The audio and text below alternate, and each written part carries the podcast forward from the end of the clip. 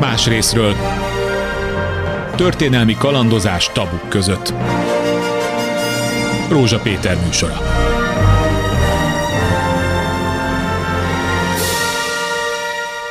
Jó napot kívánok! Milyen ma Magyarországon a keresztény egyházak kommunikációja?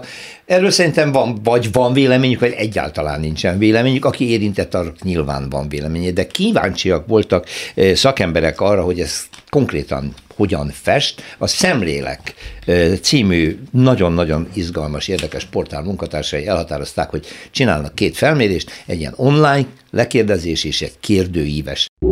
Más részről. Az első vendég itt van velem Sáhó Eszter, a szemlélek munkatársa. Szervusz Eszter. Sziasztok.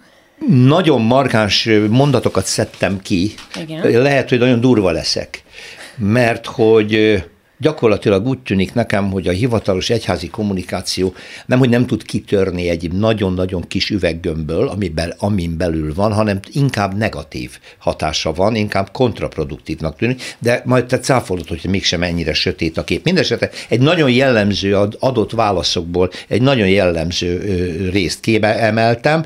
Nem kommunikációs válságról van szó, hanem hitelességi válságról, szinte mindegy is, hogy mit mondanak, ha ledérruhákban pozoló celebekkel körülvéve a pápának ellentmondva, és a miniszterelnök közeli barátjaként állami rendezvényeken pozoló vezetők teszik, mint egyházi vezető. Lehet, hogy ez szélsőséges vélemény volt? Ez egy vélemény volt a nagyon sok komment, illetve ilyen vélemény közül, amik, akiket megkérdeztünk, de valóban az jött ki mind a reprezentatív kutatásunkban, mind az online kutatásunkban, hogy az egyháznak a hitele az, az hát megcsappant az utóbbi időben. A reprezentatív kutatásunk egy kicsit enyhébb eredményeket hozott, tehát ott egy ilyen, úgy, úgy is fogalmaztunk a címben, hogy hármas alát kapott az egyház. Mm, nagyjából. Tehát az, ez nem túl jó. Enyhe közepes, tehát hogy nem jó. Hát ha azt vesszük, hogy az egyház feladat az örömhírnek a hirdetése, tehát egy iszonyatosan nagy evangelizációs De ezt az a kérdés, hogy miért kell ezt nektek vizsgálni, hiszen az egyház a saját intézményrendszeren belül jól kommunikál, a legjobban kommunikál, hiszen a legősibb kommunikáció végül is a, a hit hirdetése. Miért kell akkor ezt összevetni a templomit mondjuk a sajtóbélivel? Nem kommunikál jól belül sem, hiszen nem. a kitöltőknek, a, mind a reprezentatívnál, mind az online-nál a döntő többsége hívő ember, aki kitöltötte. Aha. Tehát 70-80 százalékos arányban ezt olyan emberek töltötték ki, akik kereszténynek vallják magukat. Valamelyik, nem csak katolikus, hanem akár... Nem csak katolikus, bármelyik keresztény felekezet uh-huh. szoba jöhetett, és itt jöttek ki ezek az eredmények. Tehát ezt nem a nem vallásosok mondják, nem az ateisták mondják, nem a kívülről bekiabálók hanem az mondják, érintettek. hanem azok, akik várnának valamire. Így van. Kiderül, hogy nagyjából egy-két szempont, amit várnának? Legyen intenzívebb, erősebb, mm. őszintébb, legyen kevésbé kenetteljes. Látom, hogy Igen. a celebeket én gondoltam, hogy sokan kifogásolják. Igen. Uh, nyilvánvaló, de Tóth Gabinak a működéséről van szó, amelyik borzasztó vitákat váltott ki. Például ez volt a leg, legfelkavaróbb, igen, legdurvább talán, ami a sajtóban is átjött, de van más példa is a celebek szerepeltetésére. Hát amit ki tudok emelni, amit, amit a, a véleményekben, vagy amit a vélemények tükröznek, az az, hogy az egyháznak például a nagyon sok kérdésben a hallgatása zavarja. Tehát, hogy nem szólalnak meg nagyon fontos kérdésekben, ez az egyik. A másik, ennek a másik vége a politikai függőség. Azt is nagyon elítélik azok a kitöltők, akik, akik egyébként mondom még egyszer, hogy hívő, hívő emberekről beszélünk. És akkor itt ez már összeadódik, és a hitelesség kérdés, nem amikor külön feltettük ezt a kérdést, ez mindegyik benne van. Tehát a mhm. celebek, a politikai függőség, a, a hallgatás. A hallgatás az nagyon erőteljesen előjött, már a tavaszi felmérésünkben is, amit még egyház és állam kapcsolatáról készítettünk, a legmarkánsabban az egyházak hallgatása jött elő fontos társadalmi kérdésekben. Szóval azért Európában a keresztény egyházak, és főleg a katolikus a vezető katolikus egyház nem teheti meg, hogy a politikához nem viszonyul konkrétan. Hát egyrészt, mert függ anyagilag nyilván Magyarországon meg jelentősen az állami apanázsoktól, a feladatkiosztásban szintén iskolarendszer, stb. Tehát akkor, akkor nem hunyhatja be a szemét, jóban kell lenni, ez még nem jelent elvtelenséget feltétlenül. Ez így van. Szerintem nem is tehetné meg azt, hogy politikai kérésekhez nem szól hozzá. Viszont ja, de hogy szóljon hozzá. Azt. Szóljon hozzá. Hát de hogy legyen kritikus, az... amikor függ tőle? Hát ez egy jó kérdés, így van. De az értékrend... Jó, ez álkérdés volt, de nyilvánvaló, hogy azt várjuk, hogy egy, az egyháztól is azt bármilyen felekezettől, hogy őrizze meg az identitását, és ne kösse közvetlenül a hajóját mindenkori kormánynak a... Így van. A, és ez nagyon szépen visszatükröződik a számokban, amit szintén nem szeretnek megnézni az egyházaknak a vezetői, vagy nem szeretnek ezzel szembesülni, Ugye most a népszámlálás adatait még nem ismerjük, de a 2001-es és a 2011-es népszámlálás között megnéztük, hogy csak a katolikus egyházban 1,7 millióval csökkent a hívek száma, a népszámlálás, tehát a bevallás, az önbevallás szerint. 1,7 millióval csökkent 10 év alatt a katolikus egyház tagjainak a száma. Mit szól ez Erdő Péter? Nem tudom, hogy mit szól hozzá, kar. mert mi megkérdeztünk papokat, beszélgettünk, hogy volt-e erről legalább belső vita, vagy bármi, valami fórum egyházon belül, és azt mondták, hogy nem. Tehát nem, hogy nyilvánosan nem vitáztunk erről, hanem De ezt az jut eszembe, hogy Németországban is ugyanilyen baj van a katolikus egyházzal. Nemrég olvastam, hogy drasztikusan csökken a hívek száma. Nem, ha, ha jól tudom, nem is arról van szó, hogy a templomban járok, hanem egyáltalán az egyházhoz valamilyen módon magukat oda kötők száma elhagyják. Igen. Mondjuk Németország egy picit speciális hozzánk képest, szerintem ott még rosszabb a helyzet. Németország eléggé külön utas a nagy világegyházon belül Igen. is, tehát ugye nekik van most egy külön szinodális útjuk, a nagy szinodális folyamaton kívül, azért ott látunk olyan folyamatokat. Ez mit jelent? Laikusok vagyunk, bocsánat. ugye a szinodális folyamatot Ferenc pápa hirdette meg, ami arról szól, most nagyon leegyszerűsítve és dióhéjban, hogy a legutolsó hívőnek is lehessen szava egyházon belül, vagyis lentről várja a véleményeket a pápa föl fölfelé. És ez újdonság? És ez egy újdonság, tehát nem föntről lefelé megy a kommunikáció, hanem lentről fölfelé. És működik? Ennek még, még benne vagyunk, tehát mm. 23, azt hiszem most fog lezárulni ebben az évben a világegyházi szinten a szinodális folyamat. Most ennek ti Magyarországon a szemlélek folyó, illetve portál nyilván részei vagytok, hiszen egy kommunikációs láncszem vagytok a hívők és az egyház között, már amennyire komolyan vesznek egyházi Igen. vezetők benneteket. Igen, hát hivatalosan nem tudunk a részei lenni, csak hívőként. Hát értem, de, de gyakorlatilag de a célunk az az volt például a felmérésekkel is, igen, hogy ennek részesei legyünk, és támogassuk támogassuk ezt a folyamatot. Ami a zajlik. felmérés eredményeit, amit közöltetek, nyilvánvaló el is küldtétek egyházvezetőknek, nem? Az elsőt igen, a mostaninak még készül a az tanulmány online, része. Az online még készül. És mm. amikor készül leszünk a nagy tanulmányal, akkor szerintem ez egy-két hét, mm. és akkor megint átadjuk. Hogyan fogadták? Az elsőt elfogadta tőlünk nagy örömmel az evangélikus egyház és a református egyház, a katolikus egyház ajtaja viszont zárva maradt, arra hivatkozással, hogy nem volt reprezentatív a tavaszi felmérésünk, és ez igaz is. Most készítettünk... Hány fő volt a válaszolók száma, meg mennyi? Öm, azt hiszem 3000 körül volt a válaszolók száma, tehát nagyon meglepődtünk, hogy, hogy nagyon sokan válaszoltak rá. Akkor mi nem reprezentatív? Mm, mert a reprezentativitásnak ugye módszertani kérdései ja, is értem. vannak, nem csak, a, uh-huh. nem csak a, a létszáma fontos, és erre hivatkozásra leutasították az átvételt. Most megcsináltuk a kommunikációs felmérésünket reprezentatívan is, tehát rendeltünk egy reprezentatív kutatást, úgyhogy most kíváncsi leszek, mm. hogy átveszik Csak felsorolásképpen azért van sajtója a keresztény egyházaknak is, ott van a Mária Rádió, van újság, működnek online felületek, vannak ifjúsági szervezetek, amelyek mozognak, megmutatják magukat a közösségi oldalakon. Ezt úgy ítélitek meg, hogy nem elég hatékony, nem jól működik, kevesen olvassák, hallgatják, nincs elég befolyása? Hát ezt nem mi mondjuk, nagyon meglepődtünk a reprezentatív kutatáson, ami egy 500 fős mintával dolgozott, uh-huh.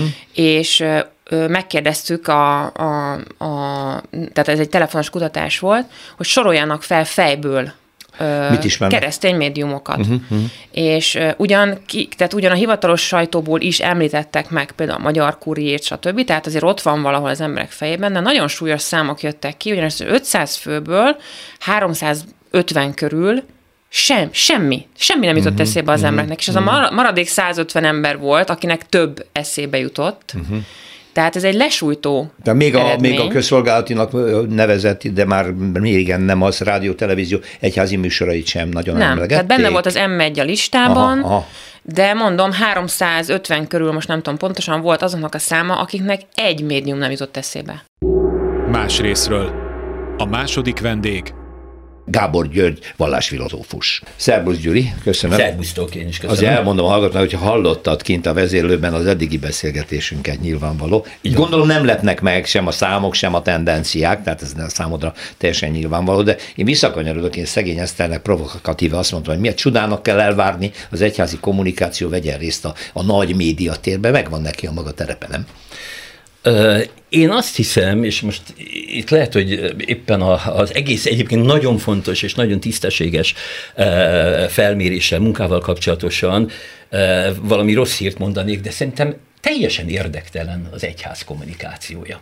Hoppá. Az egyház kommunikációja azért érdektelen. Ne, ne, most akkor az Eszterre nézzél rá. Ez most nagyon nekik szól. Félsz, menekülsz.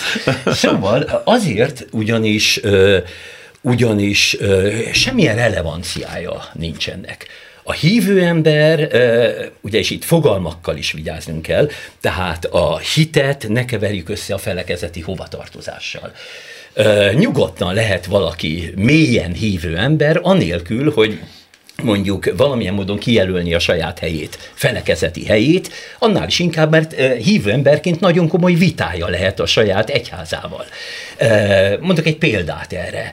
Ugye, és ez valahol erre a felmérés is utal, különösen a fiatalok vonatkozásában mélyen hívő emberként nem fogadja el a saját egyházának a normatíváit, értékrendjét. Miért? Nem tud azonosulni vele. Mondok egy példát, legyünk világosak. Mondjuk nem tud azonosulni fiatal emberként, azzal a tanítással, amely, amely mondjuk a fogamzásgátlással kapcsolatos, vagy az abortussal, a női önrendelkezési joggal kapcsolatos, és így tovább, és így tovább.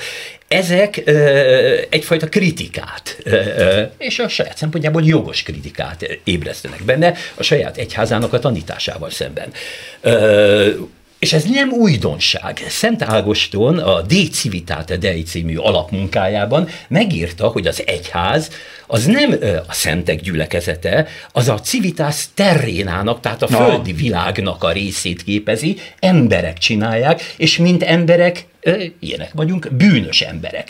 Vagyis a, a kritika, az egyház kritika, és itt az egyház alatt én most uh, részben a Max Weber értelemben vett uh, intézményt értem, részben pedig azt az intézményt, amely egy hierarchikus struktúraként épül fel, ezt nyugodtan érheti kritika, kritikai támadás, ezt Ágoston, az egyház egyik legnagyobb szentje is megtette a, a maga idejében és módján. Tehát ez nem újdonság. A másik dolog, hogy... Na de várj, induljunk abból, hogy azt mondod, hogy nincs, nem releváns a egyházi kommunikációról beszélni egyáltalán.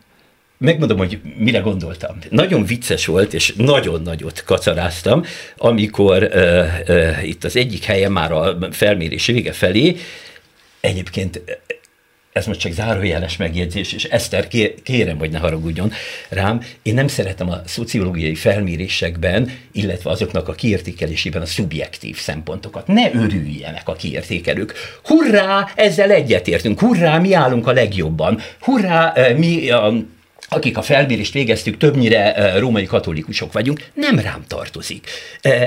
Tehát az ilyen szubjektív hangulati elemeket el kell távolítani. De nem ezt akartam mondani. Amit szerettem volna mondani, hogy örömmel konstatálják a, a felmérést végzők, hogy a legjobbak a római katolikusok 62%-kal, már az egyház a kommunikáció, a, a kommunikáció tekintetében. És ez mit jelent? Semmit. Miért? Ugyanis ez olyan, mintha mindegyikről megállapítottuk, hogy pocsékul kommunikál. Ezek után ez olyan, mintha az MB10-ben fo- focizó csajága röcsögei lemaradást, aki ott is a 17. helyen áll az MB10-ben, ö, a legjobbnak tartjuk, és azért jaj, de jó, mert ennél már csak rosszabbak vannak az MB18-ban, meg a 19-ben. Ettől nem lesz jó, ennek nem kell örülni, katasztrofális a kommunikáció. Jó, de azért differenciálni kellett, hogy melyik kevésbé rossz, melyik erősebb, melyikben van nagyobb potenciál, nem? Ez... Ehhez egyetlen is már is általában szó nem lehet differenciálni, hiszen azok a számok, amit itt kijönnek, abszolút korrelálnak azokkal a számokkal, amely számokkal, ahogy megadják magukat a, a különböző felmérésekben a magyar állampolgárok, ahogy besorolják magukat az egyházakhoz. Tehát persze, a legtöbben a római katolikusok vannak 60 valány százalékkal, ezek jönnek ki itt is, ezek a számok. Mindenki mm. a magáit ismeri, a többit már nem is ismeri egyébként. Miért ismerné sajnos, egy római katolikus, mondjuk egy evangélikus, kommunikációs hát, struktúrát. Értem, de akkor Gábor György azt mondja, hogy ezekkel a felmérésekkel igazából nem mentek semmire. Nagyon sok minden elhangzott, kezdem a végén. Um, ez a bizonyos kérdés, hogy 62 ban a még a, tehát igaza van a Györgynek, mert tényleg egy nagyon rossz bizonyítványt kaptak, és azon belül mondták azt, hogy egyébként a katolikus egyház. De a többi kérdés, tehát ha megnézzük az egész felmérést, azt igazolta vissza, hogy erre a kérdésre inkább ténylegesen azt válaszolták, amire a György is következtetett, hogy a római katolikus egyház van leginkább jelen, ők vannak a legtöbben, ők kommunikálnak talán a legtöbbet, nekik van újságjuk, honlapjuk, nem tudom, a legtöbb felületük, tehát valóban ezt tükröződött vissza, és ezt bele is írtuk egyébként a cikkbe, hogy visszakérdeztünk a kutatóknál, mert uh-huh. hogy nem nincs összhangban a többi kérdésre adott válasza, mert ha jól kommunikál, ha ennyire jól kommunikálnak, akkor miért nem vettek részt többen a NEC, rende, a Eukarisztikus Kongresszus rendezvényén, miért tartják politikailag függőnek, miért tartják hiteltelennek, tehát nem korrelált az összes többivel. Magyarul tehát az ismertségből nem következik az, hogy egyéb módon hatékonyan van Így jelen van. a, katolikus tehát egyház. Tehát azért ennek van tanulsága, nem? Szóval ennek van értelme, hogy hogy, hogy, hogy ha foglalkozna az egyház ezzel komolyan, akkor azt mondja, hogy igen, nézzük meg, hogy ez miért van. Úgy van. Na most az értelme az, és ez egyébként a, a felmérés egyéb helyein elő-elő bukkan, az értelme az, hogy hiteltelenekké váltak ezek az intézmények. Szeretném hangsúlyozni, nem a hívő ember vált hiteltelenné, hanem az intézmények maguk. A, aki ismeri a vallástörténetet, az pontosan tudja, hogy ez rendszerint így szokott lenni. Hány olyan ö, vallási alakulatról ö, tudunk ö, ma, amiről már csak az irodalomban mhm. olvashatunk, uh-huh. eltűntek. Azok a vallási struktúrák vagy alakulatok, amelyek nem képesek hogy most egészen pontosan fejezem ki magam, ablakot tárni a mhm. világra, a második vatikáni zsinat egyik fontos mottóját idéztem, azok idővel, ö, ö, hogy is mondjam, csak visszaszorulnak, jelen, eljelentéktelenednek, és ez egy teljesen természetes folyamat a, a, a vallási ö, struktúrák mozgásának. Hadd mondjak egy példát. Téved az, aki azt hiszi, hogy a vallások, nagyon sok kiváló vallásszociológus gondolta ezt, a vallások visszaszorulnának a szekularizáció következtében. Nem szorulnak vissza. Máshogy működnek, átstruktúrálódnak. Egy példát mondok. Amikor pár, jó pár évvel ezelőtt a brazil focisták megnyerték a világbajnokságot, most az argentinok, és hazamentek a győztes aranylábú fiúk, hatalmas, már-már rituális egyházi ünnepek keretében Igen. fogadták a fiúkat. És tele volt akkor a világsajtó azzal, hogy hogy megerősödött Dél-Amerikában, Latin-Amerikában a katolicizmus. Egy frászt. Nem a katolicizmus erősödött ha. meg, az gyengült, e vele szemben a különböző neoprotestáns, pünkösdista felekezetek erősödtek meg. Tehát itt is látható egy átstruktúrálódás. A katolicizmus valóban valamilyen módon, ez külön kérdés, hogy miért hitelét veszti, de megjelennek új vallási alakulatok. Hát nem ez történt mondjuk a, a, a, abban a pillanatban, amikor egyszer csak megjelent a színen, a történelem színpadán az egész protestáns uh, hagyomány, dehogy nem. Ugye? És ez most nem ennek vagyunk a korszakában, azt mondja Gábor György, hogy átstruktúrálódik maga a a hitélet és a szekularizáció helyett új és új irányzatok jelennek meg inkább, vagy... Olyanok, amelyek jó, nem okay. Viszont akkor azt mondom, hogy az egyházaknak erre is kellene, hogy válasza legyen, vagy hogy foglalkozzanak ezzel. Ez felelhető-e hát, az kommunikációjukban? Ezt? Egyrészt nem, és másrészt egy olyan nagyon egyetértek, most nem tudom, olvastátok-e, a G7-en jelent meg egy, egy kutatás, ami alátámasztja azt, amit az előbb mondtál, hogy vallás és hit az elvált, El, egymástól, elvált egymástól. Uh-huh. Csak egy nagyon veszélyes ez a folyamat, mert amit hiányoltam a G7 cikkéből, hogy ugye azt írták le, hogy Istenben többen hisznek, egyre többen, de nem az egyházaknál keresik. Na most ez az Isten, ez milyen, akiben ők hisznek? Ez viszont iszonyatosan differenciált. Hú, hát ez nagyon szor, persze. Tehát onnantól, hogy ha mondjuk legalább a Bibliához ragaszkodunk, és akkor hadd legyek most hívőként is jelen,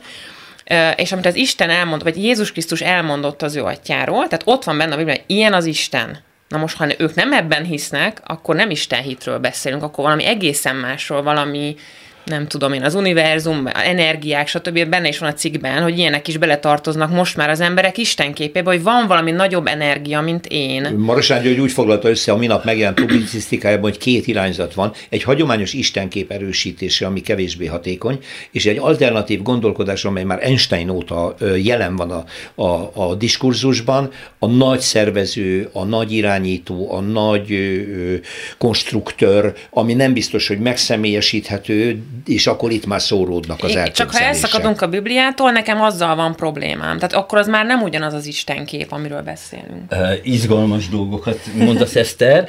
Uh, ugye az a helyzet, hogy először is Hát maga az egész zsidó gondolkodás és tradíció és hagyomány is biblikus alapú. Ugye a Tanach a, a, ennek a hagyománynak az alapja, amely a, a kereszténységnek is részben a, a, a saját szent könyve, más Isten, ugyanaz az Isten, hát hiszen egy az Isten, rögtön hozzá tenném azt, hogy maximum egy, tehát, tehát ugyanarról az Istenről beszélünk. Nyilván más képzetek, más ö, ö, interpretációk ö, ölelik körül ezt a róla való beszédet. Hát erről szól a, akár a zsidó kommentárirodalom, erről szól akár a, a keresztény exegézis ö, irodalom fantasztikus gazdagsága. Tehát ahogy leírják, hát hiszen nekünk kell, ugye Maimonides, az a zseniális zsidó középkori gondolkodó mondta azt, hogy hogyan, nincs -e itt valami metafizikai ö, zűrzavar, amikor mi törékeny, ö, temporális, tehát időben létező emberek próbáljuk leírni azt, vagy kitalálni, hogy mit mondott Isten, az intemporális Isten. Ö, hogyan? Az időtlen. Így van, hogyan tudjuk ezt elmondani? Sehogy, töredékekben, interpretációban, ezért mindig újra és újra gondolni, például a biblikus hagyományt is. Másrészt pedig, amit mondasz, Eszter, volt ilyen mindig. A panteizmus például micsoda kultúrája volt, ugye? 18-19. században oly kiváló európai gondolkodók voltak panteisták, hogy csak egy nevet mondja Göte. Szóval voltak olyan gondolatok mindig is, amelyek a Biblián kívül valamilyen más. De azért ez nem a nagyon egyszerű hívő emberek világa. Amiről most beszéltek, azért ez egy magas intellektuális diskurzus része, az nem jelenik meg a napi hit kérdés. Szerintem vagy igen? nem, pont, hogy az ő világuk, és itt jönne be az, hogy a kommunikációnak igenis van jelentősége. Tehát amikor az egyszerű ember nem találja meg a saját istenképét, például a, a a nagy történelmi egyházakban, mert idegen tőle, mert nem tudom én, egy, egy büntető istenképet alakít ki, bármi, most beszélhetnénk nagyon sok mindenről. Na, az a baj. Hát az, a zsidó biblia is azt mondja, hogy bosszúálló Isten vagyok. Van sok tulajdonság az Istennek, de hogy, hogy, hogyha ezekről nem beszélünk hitelesen, akkor, akkor jutunk el odáig, hogy elkezdenek összezavarodni ezek a képek, és olyan tanok kezdenek el aztán virágozni, amelyek egy kényelmesebb istenképben hitet, hitetgetik az embert, és de akkor ez Én... benne van, hogy ilyenkor marad magára ebben az óriási kommunikációs térben az ember, ha elkezdi keresni az ő saját istenképét, legkevésbé egy egyházi magyarázathoz vagy interpretációhoz nyúl, hanem elkezd böngészni az interneten, mindenféle szektákba bele, bele botlik, és akkor azt mondja, hogy hát ez, ez, szimpatikus nekem van. Tehát a, a laikus istenkeresésre utalok az egyház nélkül, ami nem biztos, hogy, hogy klassz. Én, ha megengeditek, én tennék egy finom distinkciót. Lehet, hogy nem fogtok ezzel egyetérteni. Vállalom. Mégpedig azt, hogy sokan azt gondolják, hogy az igazi nagy különbség a hívő és a nem hívő között van. Nem. Az igazi nagy különbség a hívő és a hitetlen között van. A nem hívő embernek is, most tradicionális értelemben van hite. Mm a, a, a felmérés egy helyen, az értékelés egy, egy helyén nekem pici vitám is volt az értékeléssel. Valahogy úgy hangzik, hogy mi lesz akkor az emberrel, hogyha ilyen rossz a kommunikáció az egyháznak, ha nem, ennyire nem követi az, azt a tradicionális értékrendet, mi lesz az ő moráljával én azt gondolom, hogy van, szóval a, morál nem, a morált nem kell transzcendens módon megalapozni. Van immanens morál is. Van ember, aki tisztességesen, böcsülettel éli az életét, a, a morál az egyfajta a saját magából fakadó elkötelezettséget jelent, az az emberi méltósághoz való viszonyát jelenti, az emberi jogok komolyan vételét jelenti, és nem hívő. Uh-huh Egyetértek veled, bocsánat. Igen. Annyiban vitatkoznék, hogy itt a kérdésünknek a lényege az volt, és még egyszer mondom, 70-80 százalékban magukat vallásosnak mondók töltötték ki, hogy az ő, dön, az ő morális döntéseikben mennyire játszik szerepet a saját egyházuk. És kijött, mm. hogy alig. Tehát, hogy nem irányít, nem, Tehát, hogy nem én mondjuk, én mondjuk római katolikusként, ha például azon gondolkodom, hogy megházasodjak-e, vállaljak egy gyereket, elmenjek-e abortuszra, stb., nem a saját egyházam morális értékrendjét veszem figyelembe. Akkor mit? ha én hívő vagyok egyébként. Nekünk erre irányult a kérdésünk. Hát akkor a rituális, még ha részt is veszek a hitéletben, imákkal, rituális eseményekkel, ezek nem adnak támpontot a civil életben egyébként hozott döntéseimben? Arra nem kérdeztünk rá már külön, hogy ennek a 60-70 százaléknak hány százalék jár rendszeresen templomba. Tehát ugyanaz, mint a népszámlálásnál, hogy majd lehet, hogy kijön de egy 50-60-70 bármennyi százalék, hogy én katolikus vagyok, de igazából csak egy 7-8 százaléka jár az embereknek templomba uh-huh. minden héten mondjuk. Uh-huh. Tehát, hogy itt van azért egy distinkció, de aki kereszténynek vallja magát, akkor elvileg onnan kéne valami morális támogatást kapni, én azt gondolom. Na most egyetértünk. Mi van akkor, hogyha egy picit megfordítjuk a dolgot? És hát legyünk bátrak, mondjuk ki. Én biztos vagyok abban, miközben igazat adok neked, tehát persze, érdemes kutatni, miért ne kutatnánk, nagyon sok tanulsága lehet annak, hogy melyik egyház hogyan kommunikál. Második János Pál, pápa volt az, aki felismerte zseniálisan, e, és, e, és azt kell mondanom, hogy megelőzve bizonyos értem akkor át a kommunikációnak a, a, a szerepét, nagyon sokat foglalkozott vele. Tehát lehet ezzel, és kell ezzel foglalkozni. De mi van akkor, ha azt mondjuk, hogy és most koncentráljunk a magyar egyházakra. A magyar egyházak, nem szeretem azt a szót, hogy történelmi egyház, ezt használtad, ennek nincs, ez egy publicisztikai izé, nincs ennek se jogi, semmilyen relevanciája. Bele... Hát politikai van, mert ugye a jelenlegi Igen. kormányzat által kierőszakott egyházügyi más, törvény. Ezt az... ne használjuk. Jó, ne használjuk. Jó. Én, de ez csak az én, hogy Bocsánat, mondjam, jogász most. vagyok, meg újságot írok, úgyhogy ez nézd el nekem. Hogy... Elnéztem neked. Hát jogászként pláne nem lehet használni, mert ugye nincs. Jó. A lényeg lényeg az, hogy ö, ö, én azt gondolom, hogy nem azért hiteltelenek ezek az egyházak, ezek a bevett egyházak, stb. Mert rosszul kommunikálnak, hanem azért, mert rosszul végzik a dolgukat.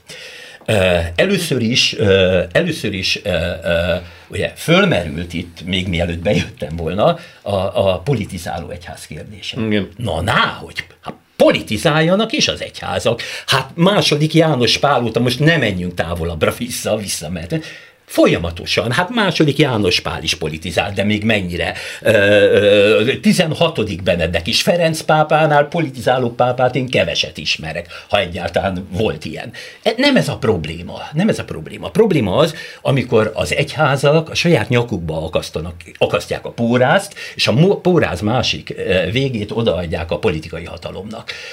Ezek az egyházak függő viszonyt alakítottak ki a politikai hatalommal, és ezt a függő viszonyt ö, önként és dalolva és élvezkedve fogadják Nem el. fordítva történt? Nem, nem a mindenkori hatalom akasztja a nyakába? Is, is, is, is. Teszi függővé az a működését? Anyagi, teljes anyagi, anyagi függésben De vannak. nem csak anyagira gondolok, a magyar kormány előszeretette keresztény alapokon no, politizál, ez a... és ez nem jelenik meg a felmérésben, hogy ennek bármi na, hatása lenne szintén. Na, ez pedig a, kellene, hogy legyen tavaszi felmérésünkben megjelenik, ott egyház is állam, mert a politikusokra is kimondták, az még csak az online felmérésünk, az csak nem 3000 ember, hogy nagyon elegük van abból, hogy a politikusok a kereszténységre hivatkoznak hiteltelenül. Ez egy nagyon jó pozitív jelzés, hogy elég. Elég. elég. Vissza az Ez, ez nagyon jó. Tehát ez, ez már, volt a legmarkánsabb válasz a tavaszi felmérésünkben. Ez a legfontosabb, és ezt most örömmel hallom, ugyanis az a helyzet, hogy a mai politikai hatalom politikai erőforrássá tette az egy, a vallást, az egyházakat. Egy olyan politikai hatalomról van szó, amely politikai hatalom három és fél percenként mondja ki azt a szót, hogy kereszténység, a keresztény Magyarország, olyan emberek és olyan politikai hatalom szájából hangzik el, amelynek semmi köze nincs ahhoz a keresztény tradícióhoz, ahhoz a csodálatos építményhez, amely valamikor Jézussal Ez egy kommunikációs termék.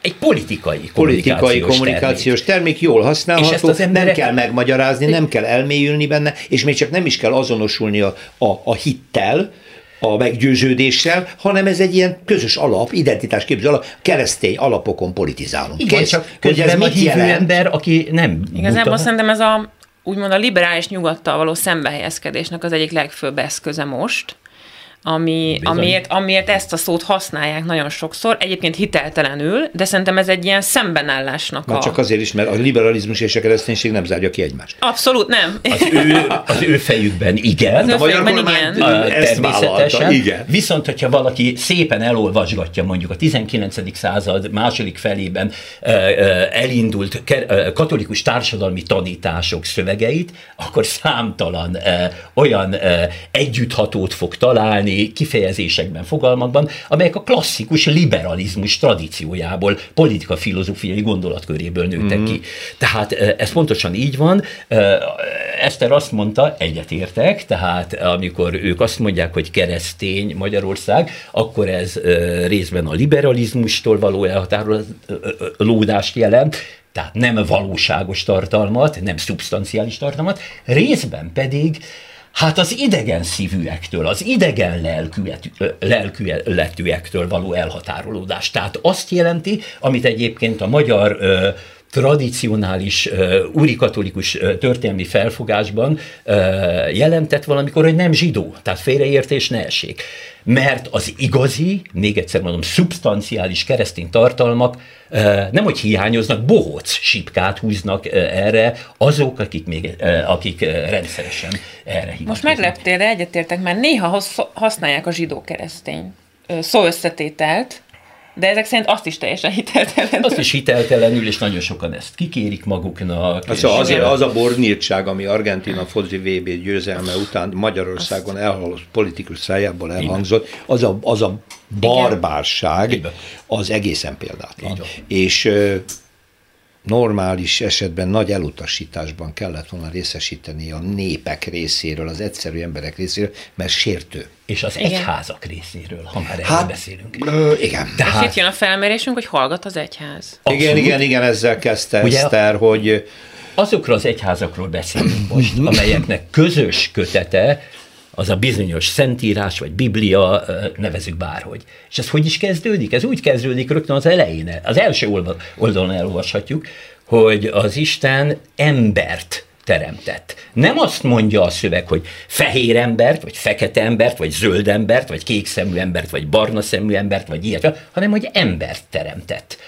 Ez az alap, ez az alap előfeltevés, vagy megállapítás a Bibliának. Na most ezek után jönnek a magyar úgynevezett keresztény politikusok, innen kérek elnézést az egész keresztény hagyománytól, az úgynevezett keresztény politikusok, akik elkezdik feketézni, a politika, A politika meg. mindig belerondít ebbe a dologba, nem akarok túlságosan menni, messzire menni, de ugye azért a politikai antiszemitizmus születésének egyik forrása az a Karl Lueger volt, Bécs polgármestere, aki a antiszemitizmus politikai programjává tette, mert a választói körében ez nagyon népszerű volt, és amikor megkérdezték tőle, hogy akkor miért van ennyi zsidó barátod, ő azt mondta nagyon egyszerűen, hogy az a zsidó, akire én azt mondom, hogy Majd igen. Én Majd én megmondom, hogy ki a zsidó. Magyarul tehát ez már se nem hitkérdése, se nem meggyőződés, egyszerűen praktikus politikai eszköz de ha ez ennyire áthatja, a híveknek el kéne utasítania. Ez így de van. akkor és... ez meg is jelenik, mert Sáó Eszter mondta a felmérésben, hogy Megjelenik. ott van, ott Igen. van. Csak ha nem veszik át tőlünk, vagy nem figyelnek erre, akkor De nem akarnak rám, ez nagyon kellemetlen ebben szembenézni, én megértem. Van. Tehát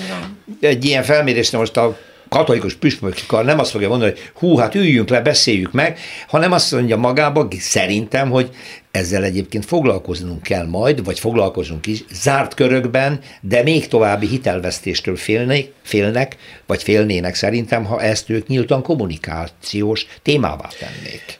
Úgy van, és akkor hadd tegyünk hozzá még valamit. Először is ugye az egyház, az nem a Erdő Péterből áll, meg a püspök. Az nem a klérus. Az nem van. a klérus, hanem van. például Eszter. Na most ebből fakadóan... Ez nagyon jó, amit mondasz, mert kimondják, hogy egyház, az ember rögtön az intézményre és a vezetőkre gondol, pedig és ne, a hívek nem jutnak az eszünkbe. Tévedés. Igen. Másrészt pedig, amikor ugye itt feszegetjük a, a, az egyház felelősségét, és most ebben a kérdésben meg kellett, az egyháznak is meg kellett volna szólalnia, sőt, igazából a klérusnak kellett volna megszólalni ebben az ügyben.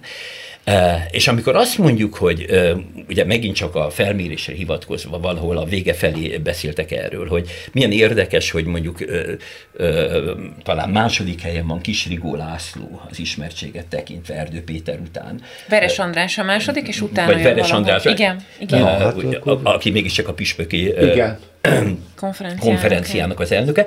Tehát, és Rigó László, Kis Rigó László Szeged Csanádi De tegyük, hogy hívők válaszoltak, tehát itt azért... Legfőképpen, itt azért ez ugyanaz a kör. Ez igen, ugyanaz a kör, igen. Akkor én hagyd tegyem föl csendben és szerényen a kérdést. Vajon mi az oka annak, hogy Kis Rigó László ennyire népszerű, ennyire ismert? Nem hinném, hogy olyasfajta, hogy is mondjam, áldott tevékenysége miatt, amely mondjuk jellemzi Ferenc pápát sokkal inkább egyéb hírei miatt az egész közvélemény Kisirigó Lászlót, mint luxus püspököt emlegeti. Azt a luxus püspököt, aki megengedheti magának egy olyan országban, amely országban a mély szegénység, most nem akarok számokat mondani, mert fejből nehezen tudnék, de igen magas, ahol éhező gyerekekről beszélünk, ahol elszabadult inflációról beszélünk, és így tovább, és így tovább, ezen közben ő a luxus püspök éli a luxus életét, a luxus éttermében, meg a luxus stadionjában, meg a luxus nem tudom én, wellness központjában. Na most ez megint nem éppen, legalábbis szerintem az egyház hitelét erősíti, hanem pont ellenkezőleg. Hát az ismertség az még önmagában ugye nem minőség. Hát most volt nálunk podcastban Varga László püspök, és ő azt mondta, hogy ő nagyon reméli, ő neki személy szerint az az álma, hogy az egyházunk az olyan lesz, mint, mint Krisztus, tehát hogy szerény, kicsi, szegény és szent és a, a, azt mondta, hogy az az egyház, aminek hatalma van, aminek pénze van, az nem Krisztus álma. Így fogalmazott. Hát, ez az ő meggyőződése. Szépen hangzó dolog, csak éppen ha egy végig gondolom, hogy akkor az egyháznak semmi más szerepe nem lenne, mint hogy utcán botorkáló szerzetesek oda mennek és beszélgetnek az emberekkel, az, az meg nyilvánvaló, hogy történelmietlen lenne, hiszen a történelem folyamán az egyház mindig társadalomszervező erő volt, és maradt is bizonyos értelemben. Szerintem azzal nincs is gond. Számos előnye van annak egyébként. Én is, amikor külföldön jártam valami, hogy, hogy én egy világegyház tagja vagyok. Bármelyik misére beesek, ott ugyanazt hallom, ugyanaz a liturgia, be tudok kapcsolódni, ugyanaz napra pontosan az olvasmány, az evangélium, tehát nagyon jól rá tudok csatlakozni, és ez egy, ez egy előny, csak ezzel visszaélni nem szabadna. Ez egy, ez, ez egy nagyon fontos dolog, amit most Sáho Eszter mondott. Abszolút fontos. Abszolút. És, e, a, Tehát, hogyha Los Angelesbe beesem valahova... Megjegyzem, e, ugyanezt éli át egy zsidó ember is. Ezt akartam Tehát, elmesélni. Amikor e, Sydneyben, sőt, hogy saját élményemet mondjam Na. el, Szingapurban, mert ott is van két zsinagóga, betér az ember, akkor otthon érzi magát. De uh, akkor hadd tegyem hozzá, hogy Plovdivban nyáron, igen. ahol már a mindjárt nem jött össze, mert már nem maradtak, csak egy nagyon-nagyon pici közösség, beestünk a, a, szombat, férfi, a szombatfogadásra, ahol Cyril betűs imakönyv esett a kezembe, mert na most még a civil olvasás még megy, már nem értettem a, soha az orosz rendesen, de a civil betűket össze tudom olvasni, és bizony simán persze. ment minden. Persze, persze. És az, amit most Eszter mondott, ez a itt vagyok itt. Tényleg óriási. Na most Igen. erről az optikából kellene az, az egyházaknak végén gondolni, hogy hogyan kommunikáljanak. Két dolgot, ha megengedtek ehhez. ezt én is olyan fontosnak tartom, és köszönöm, hogy ezt elmondtad. Az egyik az, hogy ez is azt jelzi, azt a hazugságot, és azt a teljes keresztényetlen tévedést, eh, bálványokkal való paráználkodást, amit a mai magyar egyházak, eh, keresztény egyházak művelnek, ugyanis ők az egyházból és egyébként nem véletlenül a politika is két szót mindig egymás mellé rendel. Nemzeti keresztény. Oh. Na most nincs nemzeti kereszténység a katolikus, Egyetemes. katolikus, a szó is ezt a, a szó is ezt, igen. Egyetemes. Ez az az élmény, amiről Eszter beszámolt, hogyha bemegy Párizsba, vagy Londonba, vagy akárhol, Diós győrött, ugye, a templomba ugyanazt fogja megtapasztalni.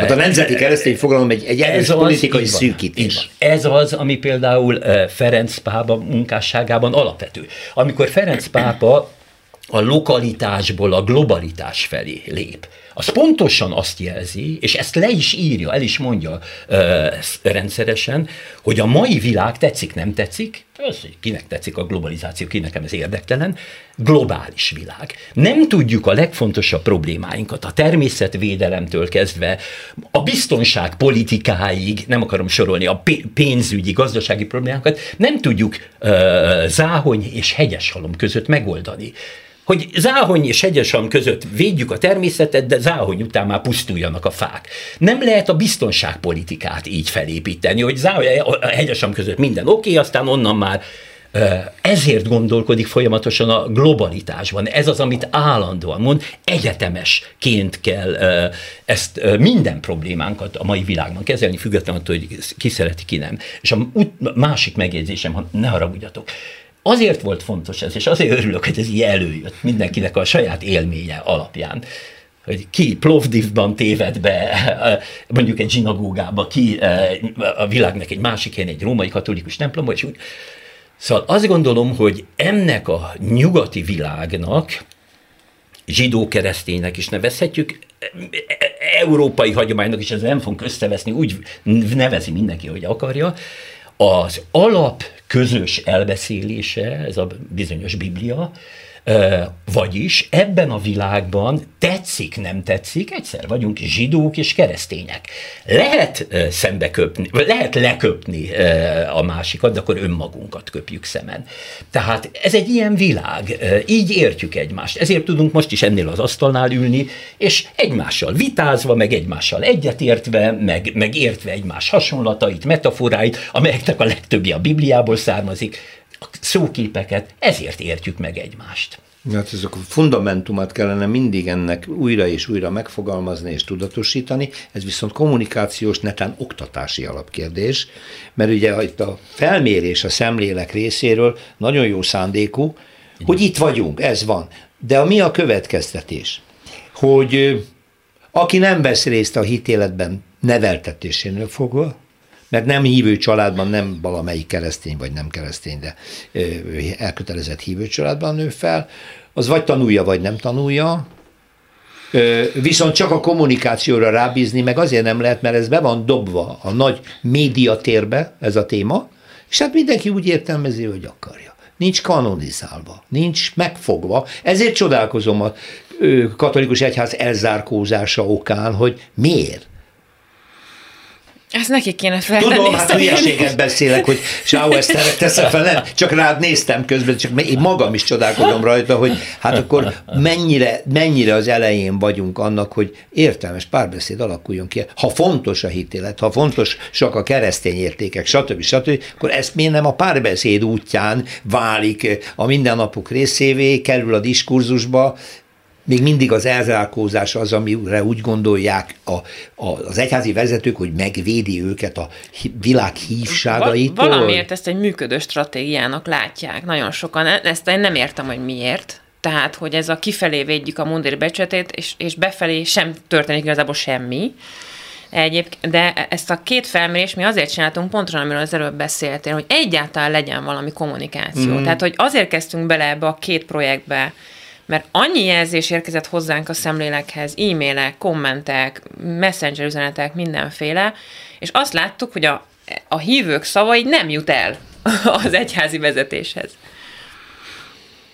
Igen, de azért tegyünk igazságosak, mert az egyes válaszokban megjelennek differenciált gondolatok, hadd idézek, a Igen. műsor elején is idéztem, azt mondja az egyik válaszoló, hogy a történelmi keresztény egyházak között kiemelném az evangélikus egyház kommunikációját, akik hitelesen képviseli sok szempontból a keresztény tanítást, és megfelelően reflektálnak közéleti kérdésekre a református egyház kommunikációját ezt, ezt nem érzékelem annyira, a katolikus egyház kommunikációja viszont felháborít, mondja egy válaszoló hívő. Tehát, hogy elvárja. Hát ez normális igen. ember, hogy beszéljél a dolgokról. És ez most pont alátámasztja, nagyon jókor hoztad be ezt a megjegyzést, mert ugye most van az ökumenikus ima hét nálunk, e, és ugye itt, az, hogy az evangélikusokat e, pozitívabban értékelik, ez nagyrészt Fabinyi Tamásnak köszönhető, aki például most is az imahetet úgy, tehát ő kimond dolgokat, úgy kezdte az imahetet, hogy nincs szent háború, csak szent béke van.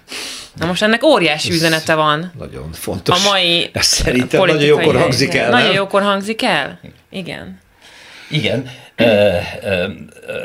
Azt szeretném volna itt mondani ezzel kapcsolatosan, hogy hogy ugye normális esetben, és most megint egy kiváló katolikus jezsuita gondolkodót idézek, Henri de Lubacot, aki, aki azt mondta, nagyon hosszú életet élt, és nagyon termékeny gondolkodóról van szó, hogy az egyház jó esetben a társadalom lelki ismeretét jelenti, vagy, vagy jeleníti meg.